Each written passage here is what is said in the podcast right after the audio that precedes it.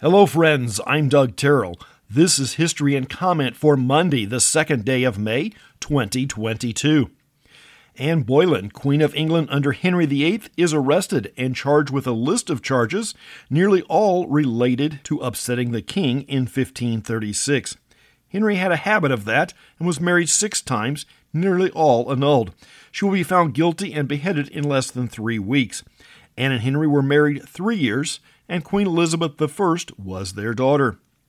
Scottish reformer John Knox returns to Scotland in fifteen fifty-nine after spending a few years on the continent in exile. Knox is considered the founder of the Presbyterian Church. The Authorized King James Bible is published in London in sixteen eleven. The K J V is the third complete English translation approved by the Church of England. Two earlier translations were either not complete or not approved. The earliest was by William Tyndale. The latter was the Geneva Bible. That one had too much Calvinism to please the Church of England. The Great Bible of fifteen thirty-nine completed Tyndale's efforts, but relied heavily on the Latin Vulgate as a source. The other was the Bishop's Bible. At the middle of the Civil War in eighteen sixty-three, General Thomas Jonathan Jackson was reminded that friendly fire isn't. While scouting in the twilight, he encounters shots from his own troops. He passes a few days later of pneumonia. Jackson was maybe the most skilled tactician on either side and a deeply religious man. Much likely, he felt his loyalty should be with Virginia rather than the federal government. The nickname Stonewall had been a recent moniker from the first Battle of Bull Run two years earlier. British singer Arnold Dorsey is eighty-seven today. He was born in British India. His father was in the British Army, stationed there, and was of Welsh descent. Dorsey is known professionally as Engelbert Humperdinck. Lorenzo Music was born in nineteen thirty-seven, a comic writer and sometimes performer on the Smothers Brothers Comedy Hour, the Bob Newhart Show, and the Mary Tyler Moore Show. He was also the voice of Garfield when the comic strip Feline made the move to animation. Things are falling apart for the Germans in World War Two. The U S eighty-second Airborne liberates the Wobbelen camp, and the death march from Dachau is halted in nineteen forty-five. Pop singer Leslie Gore was born in nineteen forty-six. In nineteen sixty-three, she topped the charts with the song, It's My Party. Actor David Suchet is seventy-seven. He has had a long resume in the British film, television, and stage. He is also a well-regarded narrator of the Bible.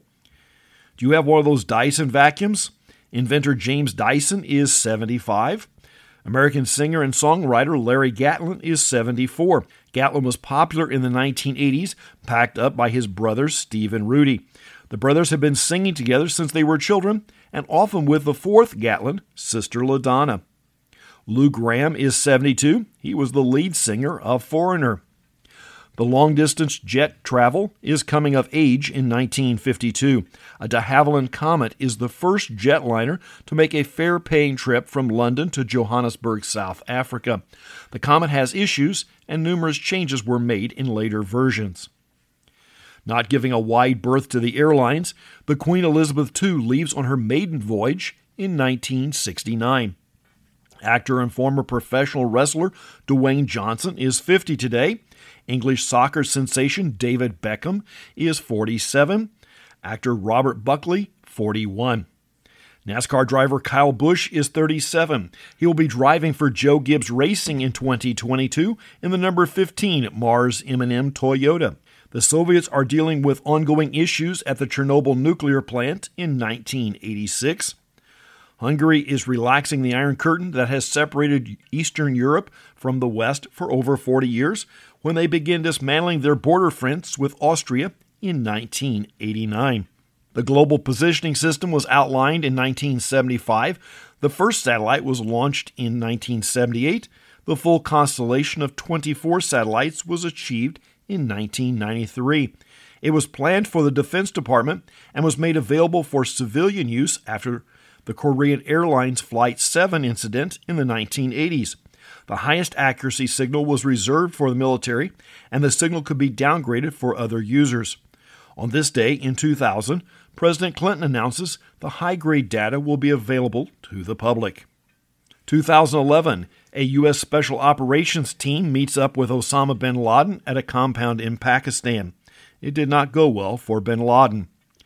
A new record for the sale of a work of art is reached in two thousand twelve when a version of The Scream sells for one hundred twenty million dollars. At last report, three other works had sold for more since.